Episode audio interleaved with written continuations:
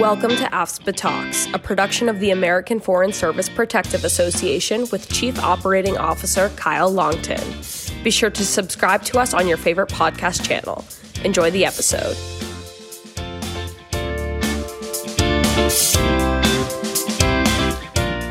Welcome to another episode of AFSPA Talks. I'm Kyle Longton, and along with me, as always, is Hannah Wolfart. And today we're celebrating Pride Month.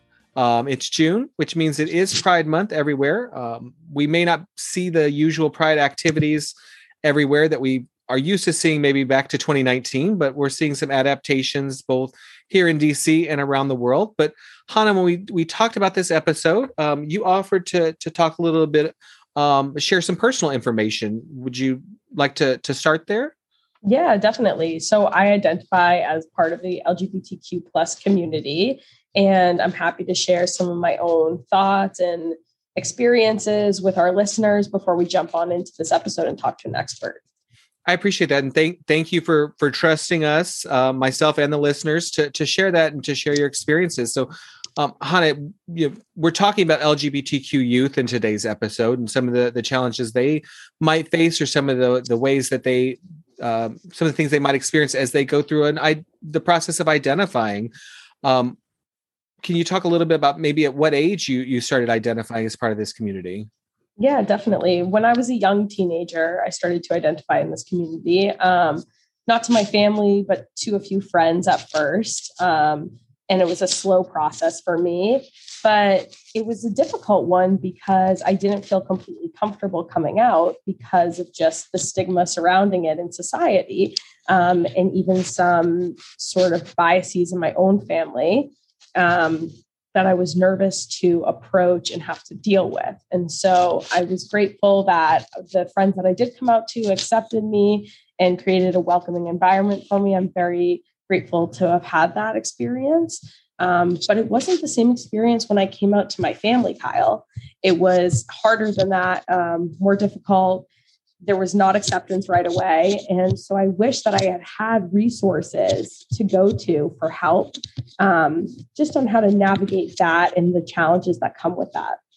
How did you you deal with that? Did you um, seek, you know, behavioral health, mental health um, treatment, uh, counseling um, from a professional? Did your family perhaps do the same um, to figure out how to to support you? So my family did not do that, but I definitely did. And I was able to find somebody, a therapist to talk to who was, um, you know, comfortable discussing LGBTQ plus topics. And I'm still with that therapist today. And so she kind of guided me through my high school experience, if you will, and then my college experience as well, um, because it was a whole new set of people to come out to and kind of start the process all over again. And I've heard others say before that you know in some ways you're coming out every day to, as you you meet new people. Um, yes, definitely. Ha- has that become easier over time? Yes, um, 100%. I think in the beginning, like when I was in high school, I was very hesitant to come out to people. I wouldn't have just told anybody if I was in this position. I wouldn't have said, you know to you oh by the way i'm in this community and i'm comfortable speaking about it. Um, it was kind of a sign to me when we brought up the idea of this podcast topic that i had you know grown a lot in that sense um, because i was you know very willing to just say hey kyle by the way i do i am a part of this community and i'd love to speak on it. And, and i think my reaction was very we'll talk about this if you want to we can talk about this in whatever way you want to and and so i think that i just there are still some biases out there there are and i just want to make sure that you are in a comfortable place and i'm glad that you are um and it sounds like it is easier and i, I again appreciate that trust and and i'm glad that we're exploring this topic because i think there are probably people i know there are people out there um, you know, younger than you in the same same situation that it sounds like you were in your early teens, who are not sure what to do, or whose parents aren't sure how to react. And I'm I'm hoping that our discussion today, and and you're sharing your own experience, um, can can help them. Definitely. And so, thank you for creating a safe space for me to share my experience and for others listening to, you know, feel comfortable with their experiences as well from this. We're all part of the same community. We've got sub communities within that, but we're all part of a, an AFSPA family here. And so I uh, appreciate you, um, you know, helping helping take the lead on on crafting this episode as well. I also want to say thank you to GLIFAA, the LGBTQ plus group at the State Department and other foreign affairs agencies, and their president Jeffrey Anderson, who first suggested this topic, um, and for their partnership and their advocacy on behalf of their members. Um, so Hannah, thank you very much. I think we've got a great guest um, who who works a lot with um, LGBTQ youth um, and also with their families in some ways. And um, I hope to I hope that I learn a lot in this episode. I hope that that you hear some things that are helpful now and that our listeners hear some things that are helpful or or um, that you may have learned already and, and would have been helpful to, to have that experience previously. Um, so I'll take a moment, if I may, just and I'll introduce Alyssa Clayton. She's a licensed independent social worker who's provided international mental health services for more than two decades in a wide variety of settings. She's lived, worked, and raised a family across five continents, and she's passionate about providing high quality, individualized mental health services to expats. She believes that every person brings expert expertise, strength, and skills to their lives and relationships, and she views collaboration and space for humor as key components of any successful mental health work. Currently, Alyssa is researching transcultural elements that impact mental health factors, such as intergenerational, personal, and collective traumas and events, in pursuit of her PhD. We connected with Alyssa through our longstanding relationship with the Truman Group, and she's one of their providers. Uh, when we spoke prior to this episode, she shared with me um, that around half of her clients are young people who identify as LGBTQIA or somewhere else on the sexual attraction spectrum or gender identity spectrum. So, welcome, Alyssa Clayton. Thank you so much for joining us on this episode of AFSPA Talks. And today we're talking about issues facing LGBTQ plus youth. Yeah, thanks for having me. I'm really excited to be here. yeah, we're glad, glad to have you. And, and, of course, we're doing this in conjunction with Pride Month, but this is an issue that is an everyday issue. Um, and so, as a starting place, I want to make sure that our listeners understand the terms that we may be using our discussion, how we're talking about um, the community that that um, you serve in in a big way. So, can you walk us through what we mean when we say LGBTQIA? If there are other terms we should be using that that might be more inclusive. Yeah, so I'm actually going to start with the word queer um, because that's the language that you'll hear me use the most often today. Okay. Um, and just um, to kind of address the trajectory that queer has been on. So, you know, historically, the the word queer has been used very much as an epithet to demean folks that are, you know, existing across the sexual attraction and gender spectrums. And so, um, at at some point within those communities the many people made the decision to actually reclaim that language. Um, and so for me um, when the language of queer was really becoming very common um, when i was in my teens it also was very directly connected to like advocacy and activism and focusing on equity. And so um, depending on kind of when you were um, coming of age into the community and when you um, and how you identify now mm-hmm. um, queer can be something that feels very empowering and very connecting and also very inclusive right as as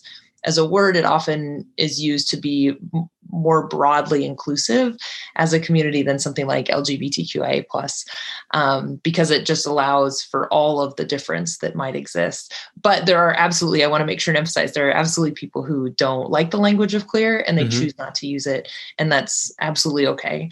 Um, so within within that language lgbtqia so the letters themselves stand for different communities, right? So L is lesbian, G is gay, B is bisexual, T is transgender. Um, and using that definition of transgender as a person who's assigned sex um, and their gender don't match. Um, Q usually means queer, but it can also mean questioning. So it depends on kind of who you ask. I is intersex. Um, and A is asexual, um, which is someone who experiences little to no sexual attraction or has sexual attraction under very limited circumstances. Okay. And and you you mentioned before, and, and you used this in a conversation we had recently, um, the sexual attraction spectrum and the gender identity spectrum and those along with your your explanation now of the the term queer stri- strike me as very inclusive terms or at least um, more inclusive than than a specific letter um, uh, lgbtqia that uh, as you mentioned before so um, and it's allowing some nuance to exist for so many um, and I don't want to ask for numbers because I don't think that there are. I, I, I don't think the numbers are, are, are out there, and I think that there are more people, and particularly youth, based on your experience and practice, who identify on these on these spectrums. Is that right? Are you finding that it's it's more common than than people might think? Absolutely, absolutely. I think you know one of the things that's been really incredible about the changes with young people um, being really open and really um, discussing these ideas is that I'm seeing actually in older populations as well. Then they're starting to say, "Oh, some of this makes sense to me. Like I do have this kind of attraction, but I never thought of myself as anything other than straight," or you know those kinds of things. So it's really been an interesting shift that I think is actually opening. Um, all individuals up to this idea that that humans don't simply exist as this or that right? That there that there could be kind of these layers and nuances. Yeah. That's that that is very interesting that sort of as as younger generations have gotten more comfortable with it older generations and and just society perhaps more generally talking about these issues being more open about it have identified um, themselves as as fitting somewhere on that spectrum other than at one complete opposite end Yes, absolutely. Well, extreme end, I should say. Yeah. Um, I'd like to talk a little bit about what you see in your practice, particularly when you're working with youth. Um, clinically speaking, what are the diagnoses that you encounter? So, for young people who are who are identifying or think that they may be identifying within the queer community, um, we really often kind of right at the beginning when I'm talking to folks, we often are looking at something like an adjustment disorder as they're trying to kind of manage what it is that they're experiencing. But it can, it can, it can impact them in ways like depression um, is often a really common um, diagnosis. Anxiety is a huge diagnosis across um, both attraction spectrum and and gender identity spectrums. Um, and then we we see some trauma. So sometimes for folks who are living within uh, the queer community, whether it's their own, um, sometimes their access to representation and ideas that fit with what they're experiencing internally is very, very minimal, right? So even today, you know, I, I would argue representation is much better than it was even 10, 20 years ago. But um, for a lot of young people, if they aren't able to get access to to that representation if they don't know that's there they sometimes have some trauma that's that's related to that. And so we do sometimes have some ptsd diagnoses um, that are also connected. Um, the most common for those on the gender um, spectrum is a, is a diagnosis of gender dysphoria. Um, and I, I feel like people kind of toss this around, but I'm not sure if people know what it is. So just to kind of define it, um, the idea of gender dysphoria is that a person's body and their gender don't match. Um, and what that does is that creates some really intense and exhausting um, mental distress mm-hmm. um, and so when we when i think about dysphoria it's really all of the uncomfortable or difficult emotions that folks can feel that are connected to their appearance um, sometimes very specifically to their body um, or to how people experience them externally so they might feel okay with their body um, but when they're out maybe they're being misgendered by other people or they're being um, criticized or aren't able to dress in a way that fits with how they they want to be seen um, so there are kind of these different planes in which dysphoria can impact them um, and there's there's actually an additional component that's just really recently been being researched called uh, non-binary dysphoria so you have mm-hmm. folks who um, identify as non-binary, not male, not female. They're um, outside of that very specific binary. And so what that means is that for folks with non-binary dysphoria, often there's a sense that they're supposed to be like choosing a side, or they're supposed to be figuring out something that fits um, those established binary genders. And so sometimes they really struggle with this idea of, am I even real? Or um, some people might even identify with like non-human characters or bodies because that feels more like how they feel internally um, so there are all these different ways that they kind of experience the body and the way that the outside world interprets their body Interesting. And and you mentioned a little bit, um, you referred to it before in terms of, of representation, that there's more representation that we're seeing maybe in the culture and um, but and, and sometimes that is maybe representation of uh, in a previous conversation we talked about representation of a gay character or a lesbian character but we don't necessarily see as many transgender characters or asexual characters and so forth and and it can be challenging for youth to find those um, representations to, to identify um, is that something that that you have found um, ongoing in your your your clinical practice, and and how do you approach that? Yes. So something that's been really incredible to watch over the years is as gay and lesbian characters have become more consistent in um, broader cultural media um, and in just like standard discourse in terms of what families look like. Um, some of the folks in those communities have actually found a little bit stronger footing um, which has been really great to see. Um, and it's opened the opportunity then for some of these other communities to have a little bit of a spotlight and to ask for their own representation which is great. I do what i have found is that um, when when young people that I work with identify with a community, such as something like asexual or um, aromantic, and and they try to describe that to others, the lack of knowledge and understanding um, that others have, even if they're accepting of it, um, is really distressing for them, and it's very hard for them to find a way to engage with their own identity because they don't have anything to kind of compare it to or connect it to, mm-hmm. Um, and so there's often a lot of um, self doubt and a lot of um, heavy concern that that they're never going to find who they are right? That they they know that this word is there they know that this definition is there but they just can't find um, others that they can relate to. They feel like there's no community. Mm-hmm. um, and like i mentioned at the beginning you know within the queer community a lot of this language is specifically about building community like finding folks who have those similar experiences or needs or um, processes right? And so what I have found is that using um, contemporary literature, using online forums, there are things that exist. There are some incredible um, authors out there that are putting out really great, really well written, very representative, and normalizing um, sexual attraction and gender identity spectrum uh, literature. Um, and so those are kind of the things that when i work with young people i try to connect them to those pieces. I try to help them um, identify mm-hmm. where some of that representation might be. So that even if it's limited yeah. it it helps them feel a little bit less isolated. Right. That that it does exist that they yes.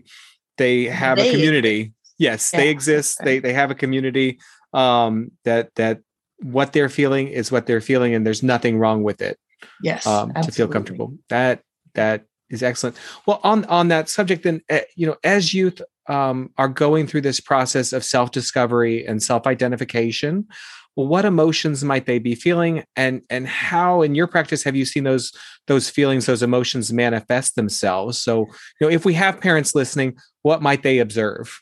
Yeah, that's a great question. Um, so I think one of the things that's really complicated about this is that a lot of times, you know, it's it's preteens and teens, and they can be a little, at least in terms of our like social mythology, you know, they can be a little volatile, they can be a little confusing, um, and so a lot of times parents, I think, assume that if their child is having strong emotions in one direction or another, or is um, you know, being angry or combative, that it's just like, oh, they're just being a teenager, right? That's, I hear that a lot. Um, I need them to just, you know, not be such a teenager.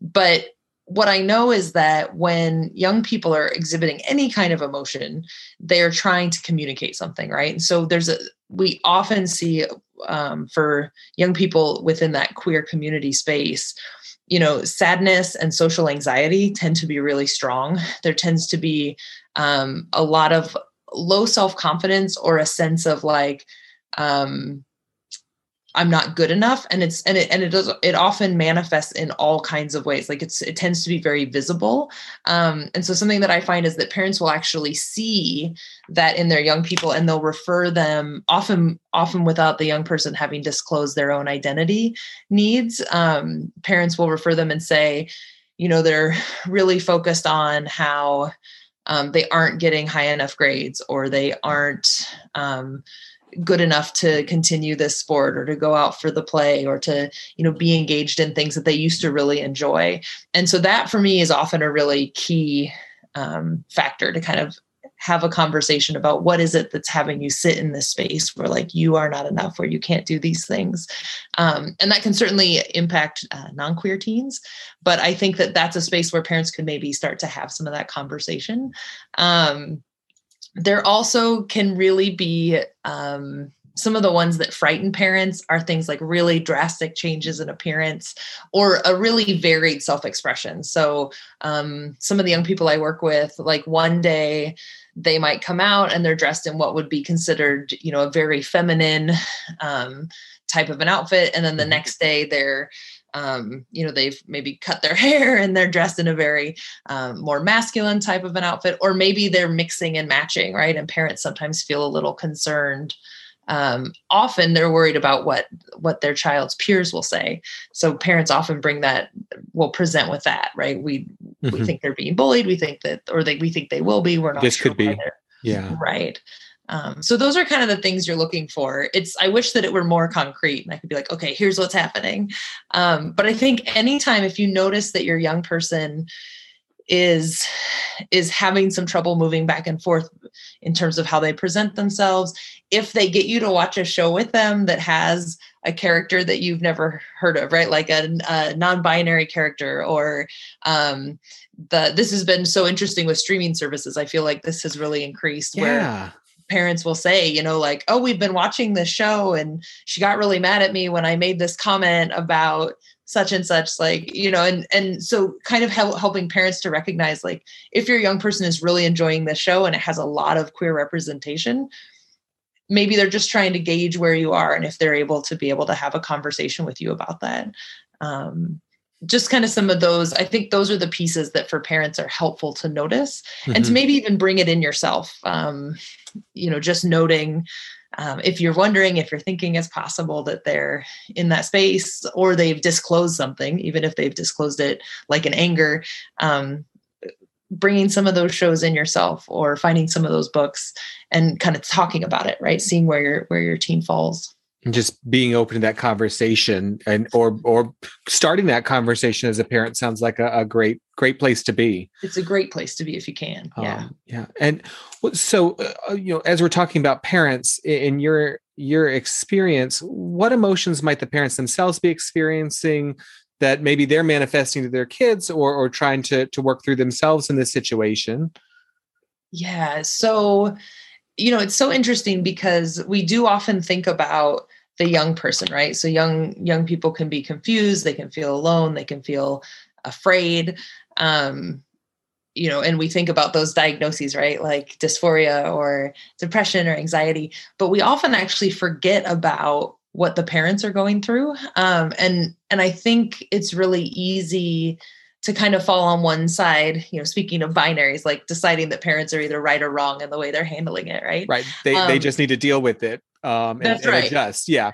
Yeah. Either figure it out or, you know, refuse, but just pick a side, right? And so I think I think one of the most important things for parents and for for young people, if they can, I, it's they're in a hard spot to to kind of be asked to do this, but to try and recognize that for parents, many parents have so many um, hopes and dreams and assumptions about what it will be like to be a parent and what their children will be like. And until their kids really get older, they don't actually face a lot of that. A lot of parents don't actually um, think about the fact that you know they can't control a lot of those pieces of who their kid is.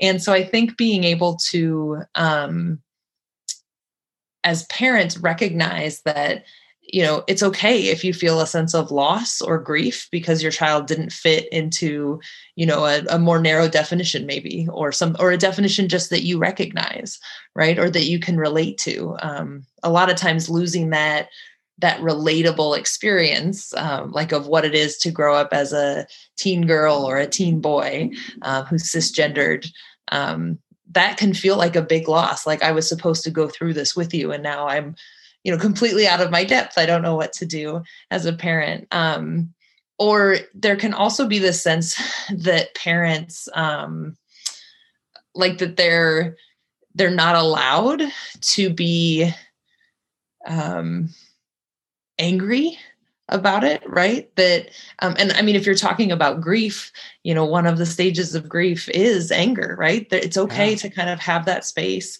I would argue if possible you know if you're angry you know not not directing that toward your young person right but finding a space where you can actually allow yourself to feel that and recognize that there is a loss there and that doesn't demean or diminish who your child is um, and it doesn't mean you can't be a fantastic support for them it just means you've got to work through that on your own um, and that's absolutely fine and I think that's an important point. Uh, I mentioned to you that that we have seen examples of whole families. Uh, uh, uh youth who identifies on the gender identity or on the sexual attraction spectrum, maybe both parents and even siblings who have sought counseling when a, a young family member is learning about themselves.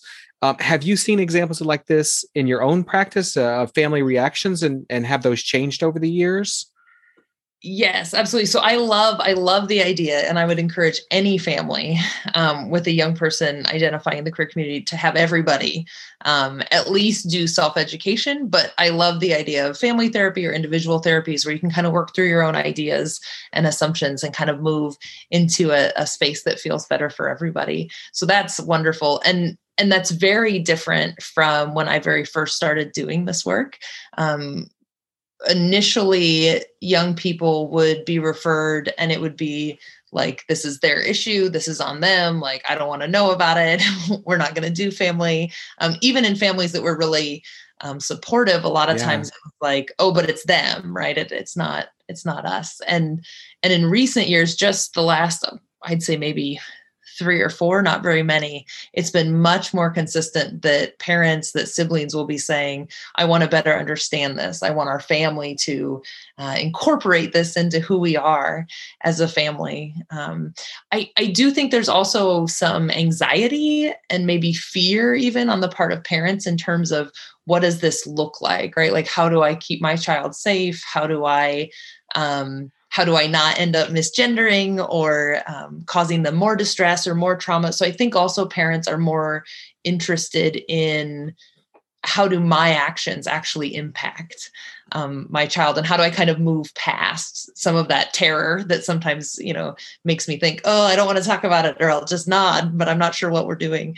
um, in this moment um, so i do think there's that too i think there's a there's a willingness to address that fear now um, rather than kind of sit behind it and and just hope everything turns out okay. That that is great and sort of facing it head on and then seeking not only self-education at the very least but perhaps their own counseling support system to to have that place to express their own emotions. So it's not being directed at at a family member. Um it's there's a healthy place to work through it. I, yes. that's that's yes. excellent you have worked specifically um, with our membership a lot um, with with youth in, in the foreign service uh, benefit plan and you are familiar with some of the unique challenges our members face from your own experience living and working overseas but also through your clinical work. Um, we have members who who move every few years. We have members who may be living overseas for for decades. Um, their whole their whole childhood and, and um, youth is overseas. But do you have any special advice for our members, particularly those who may be going overseas or, or spending the majority of their time overseas? Yes, so it's you know it's such a unique population, right? Um, for a lot of young folks, they have the opportunity to build community where they are, where they're established, and and when you're when young folks are moving consistently, that can be really difficult. Um, one of the things that comes up a lot is parents will often ask me if um, it's safe for their queer child to be on the internet as much as they are or to be um, or will even ask directly like do you think my child for example identifies as trans or identifies as non-binary or as pansexual because they're on the internet right do you think that this is coming from internet influence and should we limit that mm-hmm. um, and so one of the things that i often recommend for parents is to actually allow that online connection um, because of that consistent movement um, for young folks and families in the foreign service the it's really difficult for young folks to build community when they aren't staying in the same places. And so i know that parents have a lot of anxiety about that and kind of what what is the internet offering. And there certainly can be concerns with it. There certainly can be forums that are you know validating unsafe behaviors and things like yes. that but i i do think it's important that young people they can get access to so much information and groups um, i often will refer um, my um, queer clients to um, like online group therapy forums or places where they can have that connection through um, you know through agencies that I trust or or that I I feel like are are making good choices yeah. in terms of safety, right? But you know, I think that that's a really positive peer support that they can access that they simply cannot access if they're moving every couple of years to a new school. Um. Some kids get really lucky and they have friends who are within the queer community in the spaces where they land. Um, but that can then often make the next move really difficult um, because they don't know what's coming next and they don't know if they'll have that support. Yeah. Um, the other thing, oh.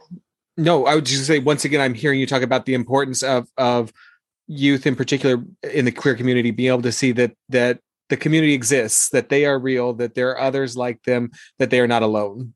Yes. Um, and, and allowing for that in a safe way and that there are safe safe forums for that out there and and parental as with any internet activity yes parental monitoring is is good but giving giving kids and youth space to explore that and to connect with others is is yeah. very healthy absolutely yeah it's so important um, the other thing that i know comes up specifically for um, foreign service folks is this is depending on where you are living this can be a really messy um, complicated uh,